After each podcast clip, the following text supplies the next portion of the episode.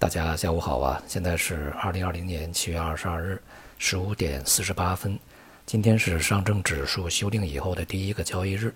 市场呢整体是冲高回落，上证指数一度上涨超过了百分之二，最终呢是以这个零点三七啊温和的收高。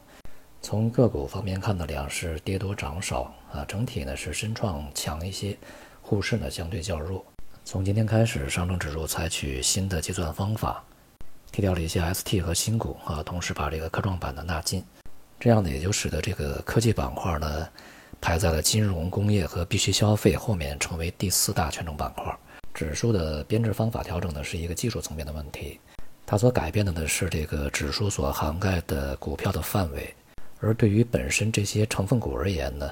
应该不会带来太过实质的影响啊，除了被剔掉的那些呢影响会大一点。而当前里面的一些比较优质的成分股呢，已经通过个股配置和其他的一些指数基金的配置啊，这个已经比较充分。也就是说，指数编制方法的技术性调整，并不会足以引发额外资金的额外流入。今天大多数的主要板块啊，指标性板块呢，也都是呈现冲高回落的这样一个特征，而且呢，这个中盘的涨幅缩水的程度都比较大。也就显示呢，整个市场还是在一个区间的上落整理过程中，而且呢，从短线上来看呢，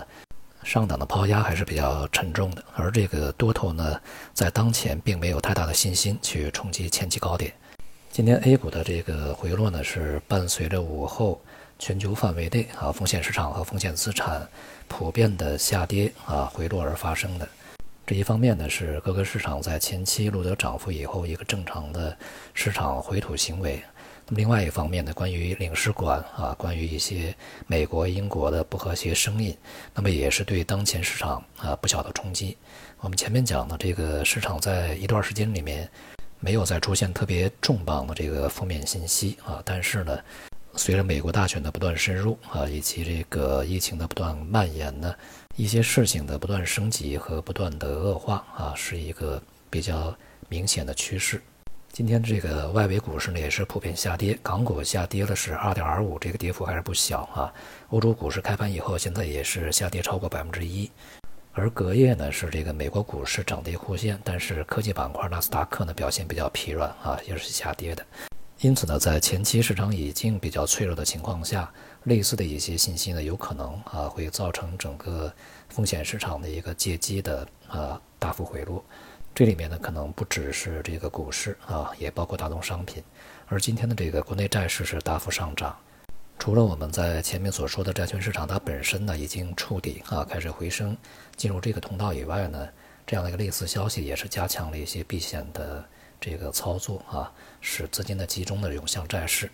接下来预计各方都会有这个进一步的反应，所以说对于人民币而言呢，也是在中短期形成一个压力啊。这就需要看一下呢，相关的局势究竟发展到什么样的地步。这个目前看的人民币相对来讲是比较稳定的，比较大的可能性呢是一些麻烦不断啊，冲突不断，但是呢可能不会伤及这个各方的一个命脉，也就是太大的波动啊。这主要是因为呢这个对方他也承受不了，但是呢这个虽然不至于引起啊过于剧烈的这种市场波动，但是对市场的一个影响呢是显而易见的啊，是避免不了的。对于中国经济而言呢，当前啊，这个习主席又在强调啊，以内循环为主。其实这个呢，也没有什么特别的不寻常之处啊。这个其实就是扩大内需，这个以内需为主，拉动内需的一个替代性的说法而已啊。不过呢，同时也当然啊，显示了外部环境的一些剧烈变化及其带来的这个当下的以及更加长远啊、更加深刻的影响。内循环的健全啊，需要将内部的一些结构性问题呢彻底解决。所以呢，这个在当前以及未来的一段时间，刺激经济的这个快速回升，显然呢也不是决策层啊他们所考虑的事情。因此呢，这个无论是货币还是财政政策刺激的力度啊，都会相对有限啊，不会说无节制。对于目前的这个 A 股而言呢，仍然是处在一个调整状态。本周剩余两个交易日的这个表现呢，还是比较重要的。当前呢，我们从内部、从外部，呃，从政策上面、环境上面啊，经济未来增长潜力方面呢，还有这个股票估值的层面来考虑，其实这个不确定性还是相当高的啊。因此呢，也要去看一下啊，这个股市上涨的持续性、持久性啊，究竟有多少？是否是非常可靠的？好，今天就到这里，谢谢大家。